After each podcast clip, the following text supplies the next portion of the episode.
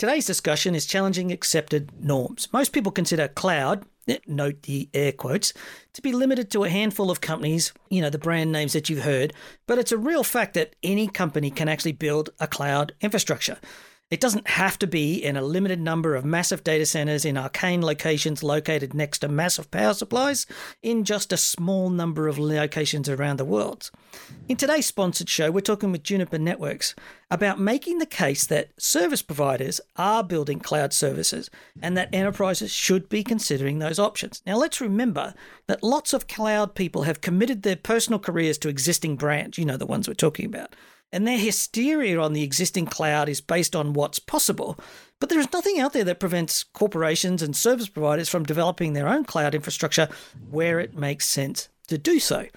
Joining us today is Kevin Hutchins from Juniper Networks to make the case that service providers can thrive and compete in a cloud-based economy by providing some insights into how Juniper and its products, the new products that we've been talking about on the show quite a bit, will be a key part of a new ecosystem, a cloud at the edge, and it's going to be in the telco edge.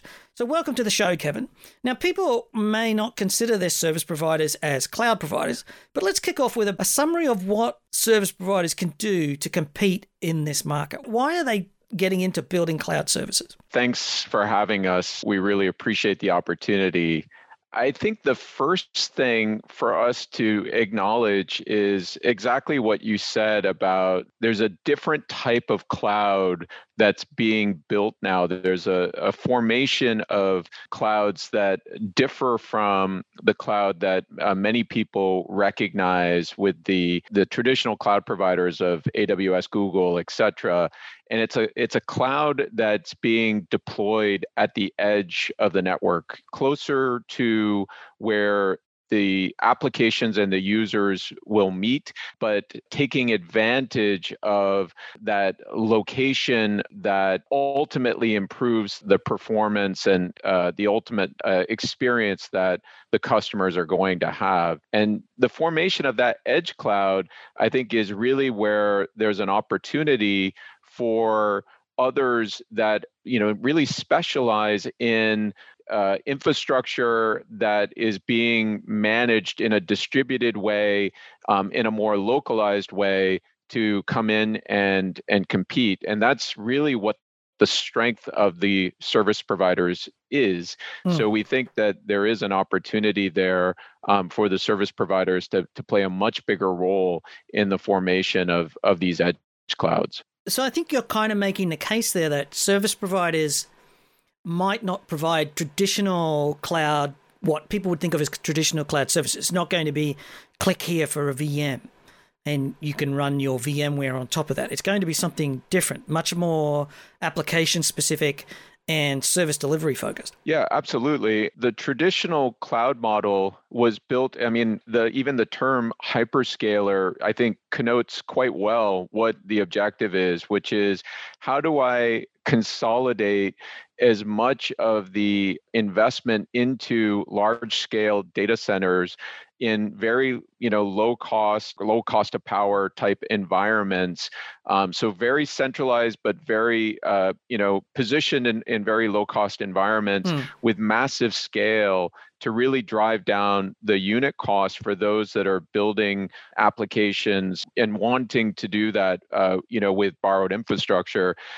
The converse of the edge is really about the latency and the bandwidth sensitivity of certain applications or parts of the application, more of the user plane, if you will, as opposed to necessarily the control plane. And how do I, you know, maximize that experience for the customer that will be consuming that application? And so by having the ability to deploy those applications or portion of those applications at the edge, I really provide that, you know, that capability where I remove the, you know, that latency impact or the bandwidth related impact that I would have with centralized clouds. Yeah. So I think what you're drilling into there, if let me see if I can read that back to you, is you're sort of saying like Facebook would be one way I think of this is Facebook might well use a content delivery network to cache static content around the world, but the vast majority of all the dynamic data actually gets dragged back to its data centers in the East Coast of the USA. And that might not be the most efficient way to build a business model if you're doing dynamic integration with customers, if you want to do some sort of low latency, high speed type of application capability. Maybe if you're monitoring machines in factories or you're monitoring vehicles in places, you'd be better having some part of your application running locally in the POPs at the edge of the network rather than backhauling it to some data center in, 10,000 miles away. Yeah, absolutely. I mean, think about the cost associated with all of that backhauling, for what ultimately will be a lot of data that once it's reduced, won't be retaining any value anymore in the centralized cloud. But also think about the time lag in the control loop if you're actually moving to try to use that information for automation if you go through that backhauling exercise. And so there really is a use case for moving, cloud functionality closer out to the edge in order to address those types of opportunities. And there's lots of opportunities emerging. I mean, you mentioned static content and caching, but now, especially during this period of the pandemic, you're seeing a lot more push towards live streaming. And how do you take advantage of that on an interactive basis? You're also seeing other types of applications that are becoming much more relevant in order to drive that experience with customers. Things like AR is becoming much more prevalent, much faster than I think a lot of people expected. And again, how do you drive that type of experience without having, more functionality out the edge? And I think that's really where there's an opportunity. So can I ask you a question here? How does Juniper get involved with this? Like, I know that Contrail is a pretty broad technology stack now for Juniper. It stretches across a lot of different areas, not just setting up MPLS, label switch paths across a backbone. It's got a lot of stuff. So you're actually saying that Juniper's Contrail is now extended to actually deliver edge cloud capabilities in some way? Well, so we've been with Contrail, we've been working with customers to build edge cloud functionality for a long time. Especially our service provider customers have been building clouds at the edge specifically to deploy network services. So as they virtualize those network services, they're using Contrail as a key infrastructure layer to orchestrate and manage those network services. So this is one of the key components of the solution that we deploy with our customers today.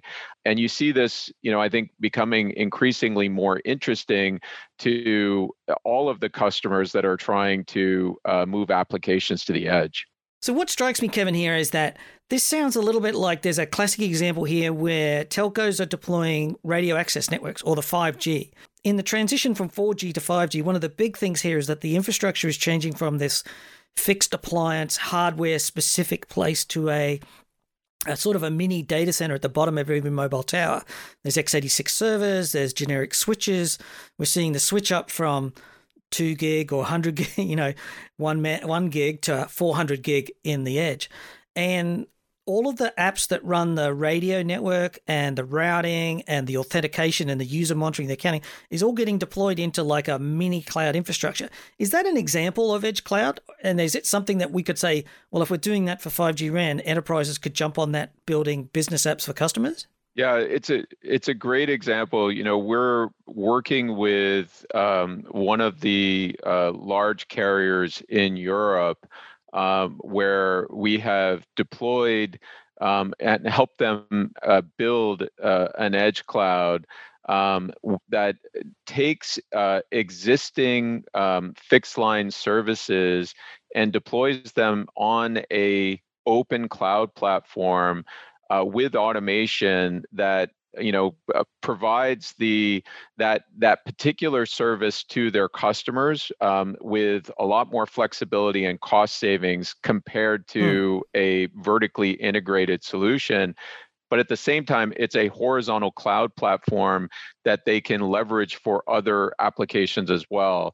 And the next step of that is then to push that into that Open RAN type environment. And so how do they push more horizontal cloud closer to the access point? They get the same benefit of virtualizing those RAN services as you described, but they have a horizontal cloud platform that they can leverage for other applications. Now, I guess the flip side here is that once they're using like the Contrail Edge capabilities, because Contrail is a much broader church here. It's got a whole spectrum of capabilities.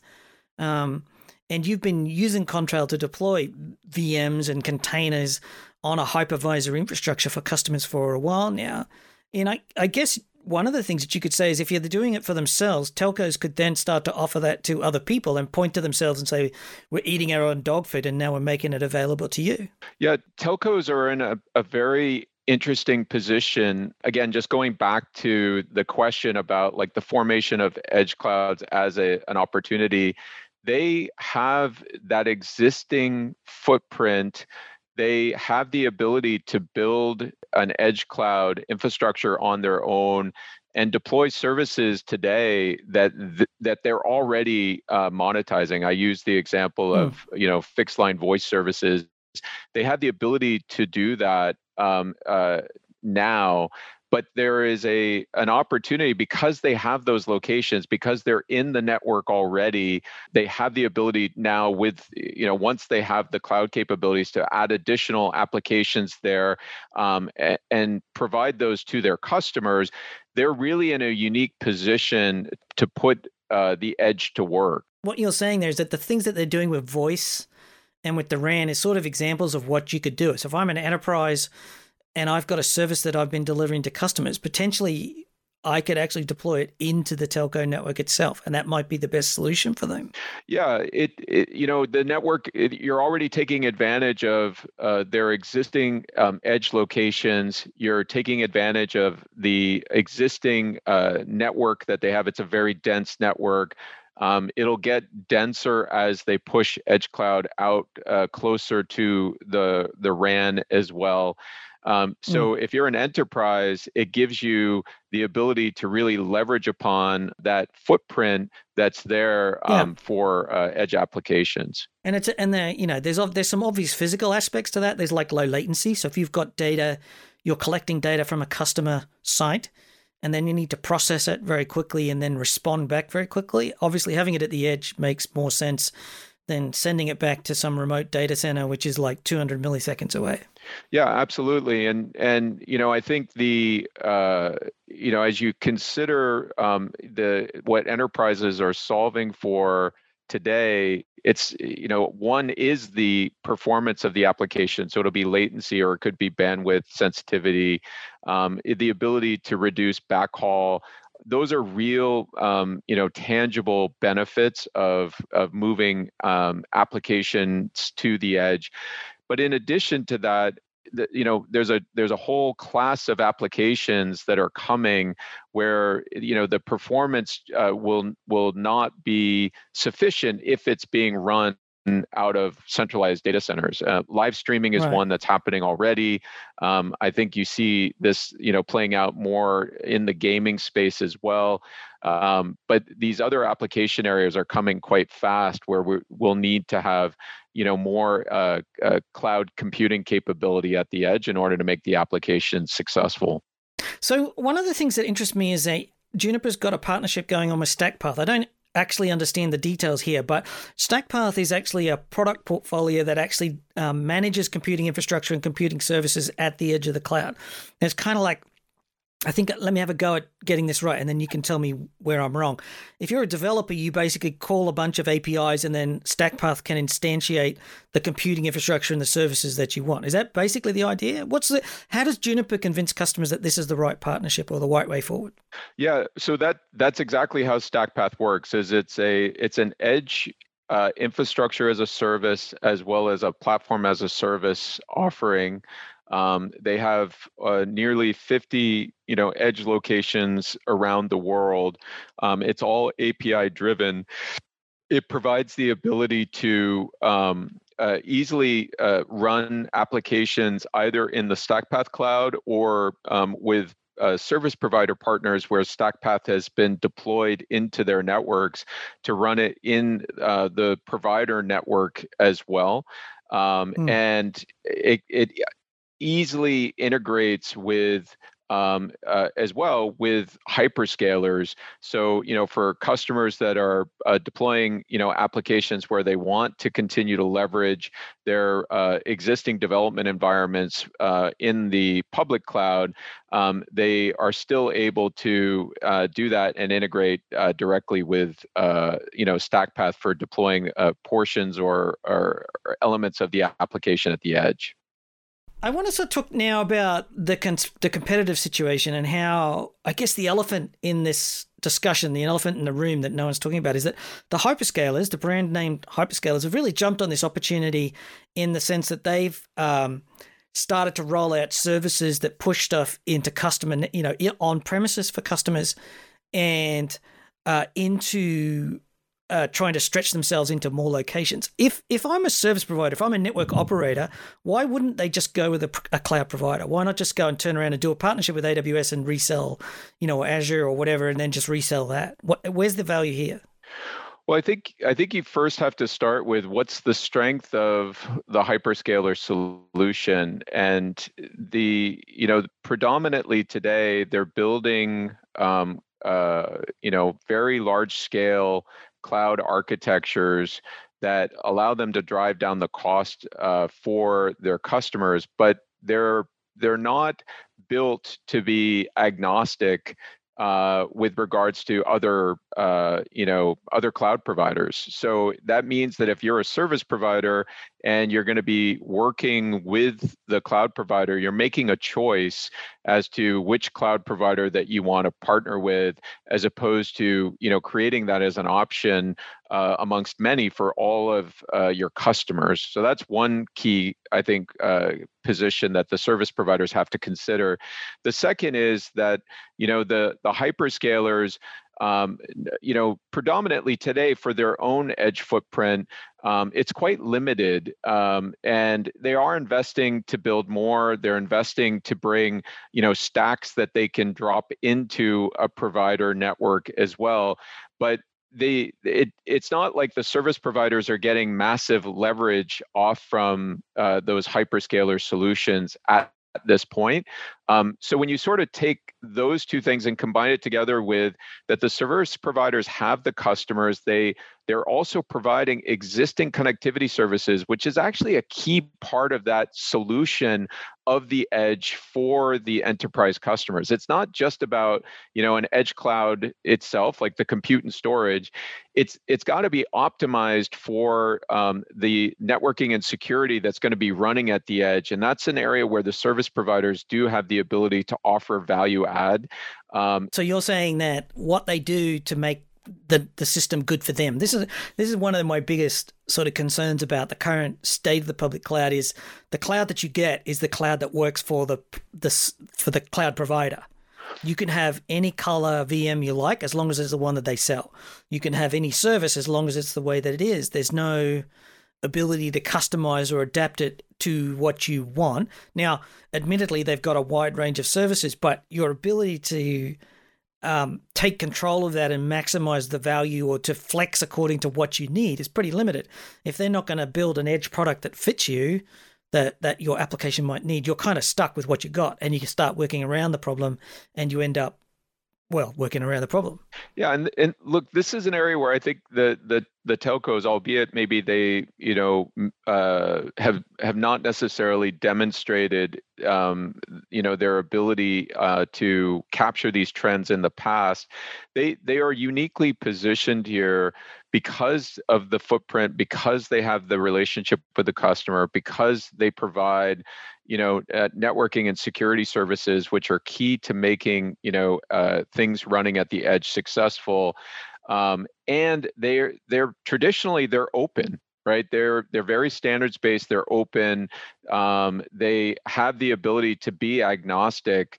I think actually creates a lot of significant value for enterprises as they think about making their own migrations to cloud. So, you know, one of the things that we, think is an opportunity here for the service providers is that, you know, a enterprise customer, as they move to cloud, they want to take advantage of all of those scaled opportunities that you described, right? You know, I can spin up a VM very easily. I have storage services that I can leverage for, you know, for certain applications that might be bursty or need a lot of excess memory or so forth.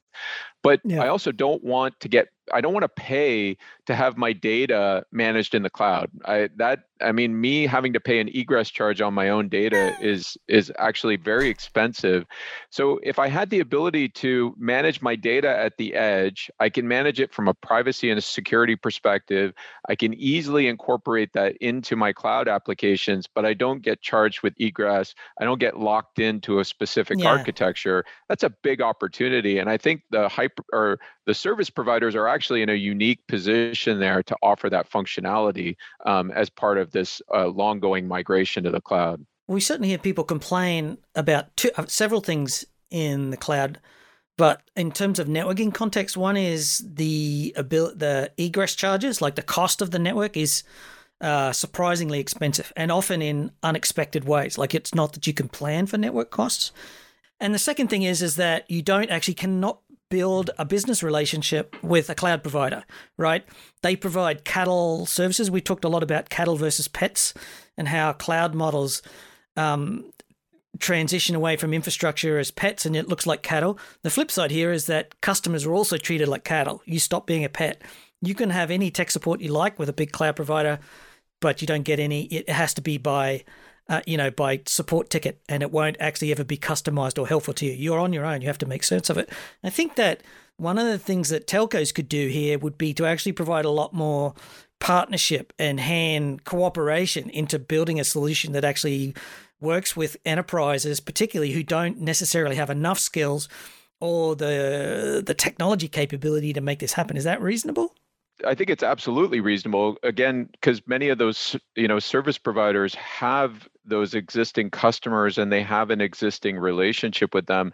And I'll just add one other thing to your list. You know, one of the things we hear over and over again is when customers are moving to the public cloud, the networking piece is actually quite challenging. It's not like it's, as easy as the cloud makes it to spin up a VM or, to get a new instance of compute running, getting the network piece to work correctly, because it involves multiple networks. It's not only the network within the cloud, but it's the wide area, is actually pretty hard to get right. And many customers struggle with managing that. So I think that this is an area where the service providers not only could create an easy button for that networking piece, but they could create an easy button for how do you want to manage your data, and still provide that ready access to the public cloud, whichever public cloud you want to operate in. They could make it easy if you want to run like bare metal applications. It might be more cost effective, especially for edge optimized applications, to run those on bare metal at the edge as opposed to in the public cloud. They can do many things here to add tremendous value to customers with this whole switch into edge. Yeah, I guess the flip side here is that it doesn't mean that you're not going to use the normal public clouds, if you like, or the legacy cloud. That's a bit cheeky, but there you go. The existing public clouds doesn't necessarily mean you won't use those. You might use a combination. Like, here's a practical business example that we wanted to talk about, which is the concept of building a content delivery network. If you're a service provider, in theory, you took revenue from customers and businesses for connecting stuff, but you didn't get to sort of participate in what went on over the top of the network. But if telcos could get more flexible, they could start to build CDNs inside their networks, and whether cooperatively or singularly, and sell them as a service, enterprises could participate in that. Yeah, absolutely. I think the long-term model for the edge with service providers is that it's hybrid, that they're going to be cooperating with the public cloud providers, not competing against. And I think they're very complementary in that regard. CDN is a great example, right? The content or origination, creation, I think you're going to see that predominantly happen in, but more and more probably in public cloud. You know, people are going to use the public cloud tools on the content creation. Content distribution is, you know, is an edge opportunity that today for many of the service providers, you know, it's become a cost center, right? It's they peer with, you know, existing CDN providers. They bear cost in order for content to be deployed inside their network. There is a revenue generating opportunity, and it's not just static content anymore. It's static and it's streaming, it's dynamic and interactive content that is becoming more relevant these days. So there's an opportunity for service providers to bring content delivery directly into their network, improve the experience for the customer, but also monetize that more directly, both. You know, one way is with the application, CDN application, live streaming application, but you know, through you know, if they want to have their own or if they want to do some sort of revenue sharing arrangement.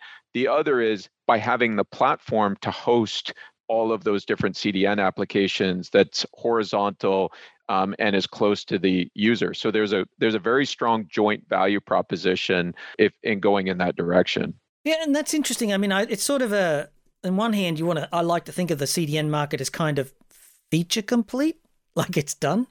But there is still so much more, because it doesn't necessarily have to be about streaming web pages in a content delivery market. It could be streaming application data. One that I think we recently spoke to somebody who's a industrial organization, and they have machines that they put on premise at the customer. And part of that is that they monitor all of the telemetry coming off the machines. And one of the things that they're struggling with is getting enough bandwidth out there to communicate with the telemetry to say, are the machines working correctly? So if you're an enterprise and you're trying to get the processing closer to the customer, but not necessarily inside the premises, like one option is to obviously go and deploy some sort of, you know, infrastructure stack that goes on premises to collect the telemetry data and run some sort of local app and then upload. But the other part about it is maybe just move the application closer and closer to the edge of the network so that the feedback cycle or the feedback loop is so much tighter because the network's controlled. Yeah, and look, I think both examples, whether it's running inside the firewall or it's running outside the firewall, are both areas that will become important to this long-term architecture. So I don't think it necessarily removes the notion of putting, you know, an edge cloud or a small, you know, edge compute device running on premise. I think that could be part of the solution.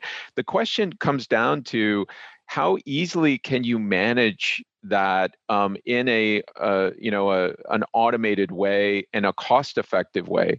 So, you know, if I'm deploying multiple sites, then how do I manage that without doing truck rolls, right? Which is kind of the way people handle, you know, multi-site, you know, deployments today. I don't want to have that type of situation. I want to have more automation. I want to be able to push updates easily. I want to be able to aggregate data from multiple sites back more cost effectively.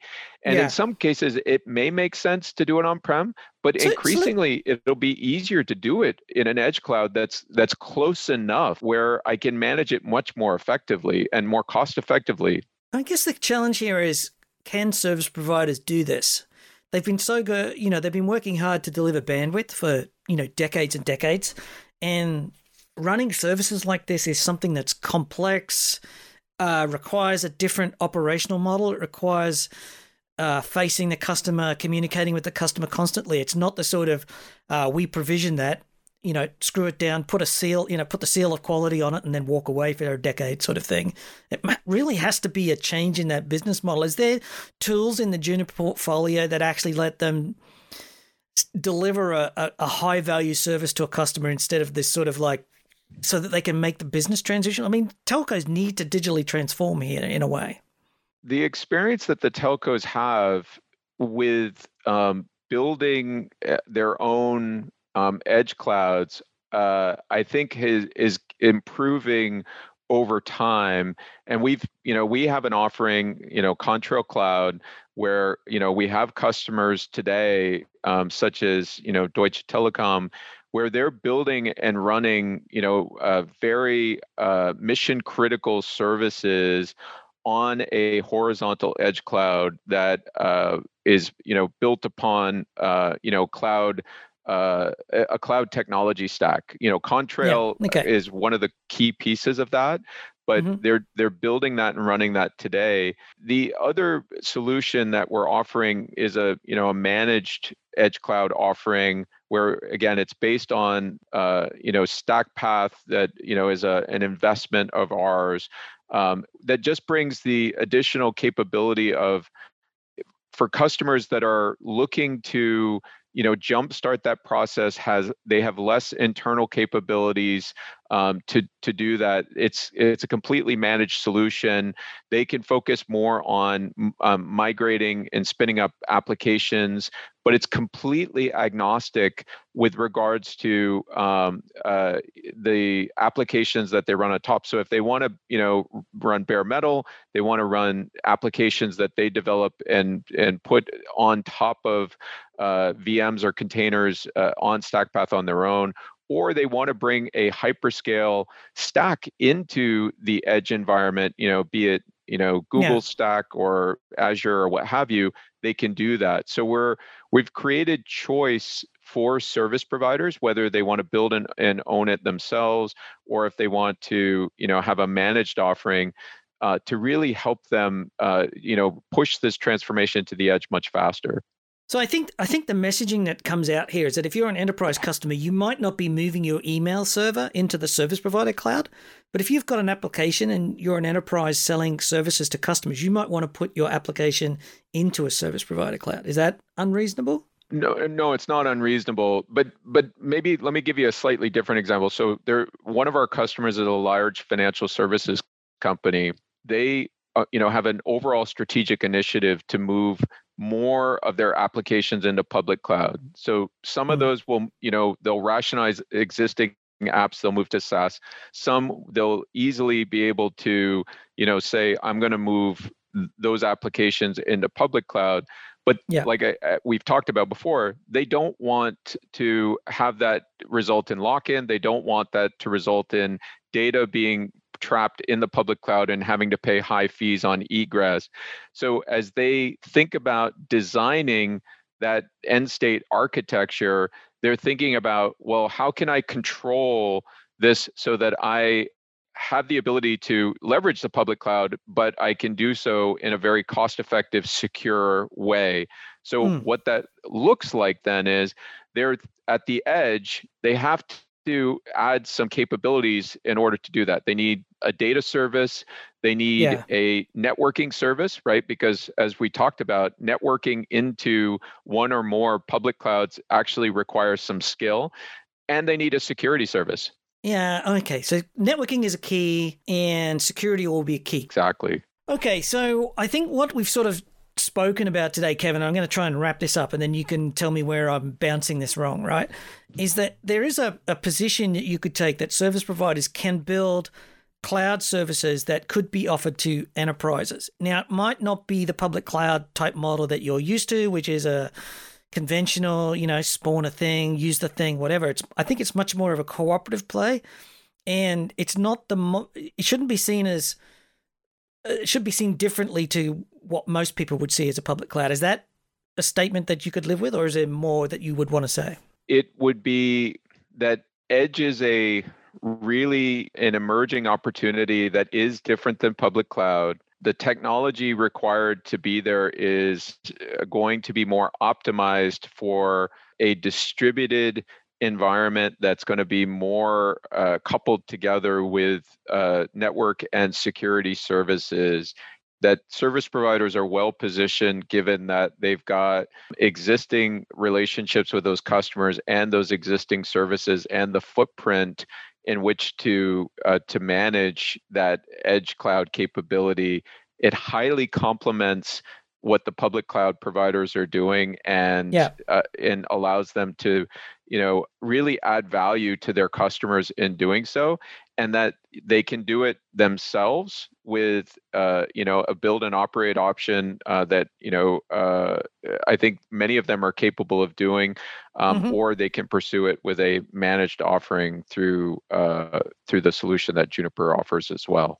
Yeah, and that is an interesting thing. That managed offering is interesting because it's not only Juniper with the Contrail strategy and all of the technologies that they've got inside of that, they've also got partnerships with companies like StackPath, which is the edge computing platform that actually does the technology. And they're deep relationships. They're not just sort of like, oh, hey, we're partners. There's actually a financial cooperation going on, which, as we say here at Packet Pushers, if you're going to partner, make sure you put a ring on it, sort of a thing. And that kind of the way I sort of think. Well, on that note, thanks so much for listening to the Packet Pushers today. It's been great to have you here. Thanks so much to Juniper for sponsoring it, and for Kevin for telling us all about this this area where clouds aren't always just one size, which I think's an interesting way to think about the discussion today. As always, you can find this and many more other fine free technology podcasts over on our website at packetpushers.net. If you've liked today's show, please tell a friend. It'd be really helpful because it helps us stay here. And if you've been following us for a while, you know we've been here for over 10 years and we're still doing it, which isn't bad so far. You can follow us on Twitter as @PacketPushers, find us on LinkedIn, and like us on iTunes or Apple Podcasts. And last but not least, remember that too much technology would never be enough.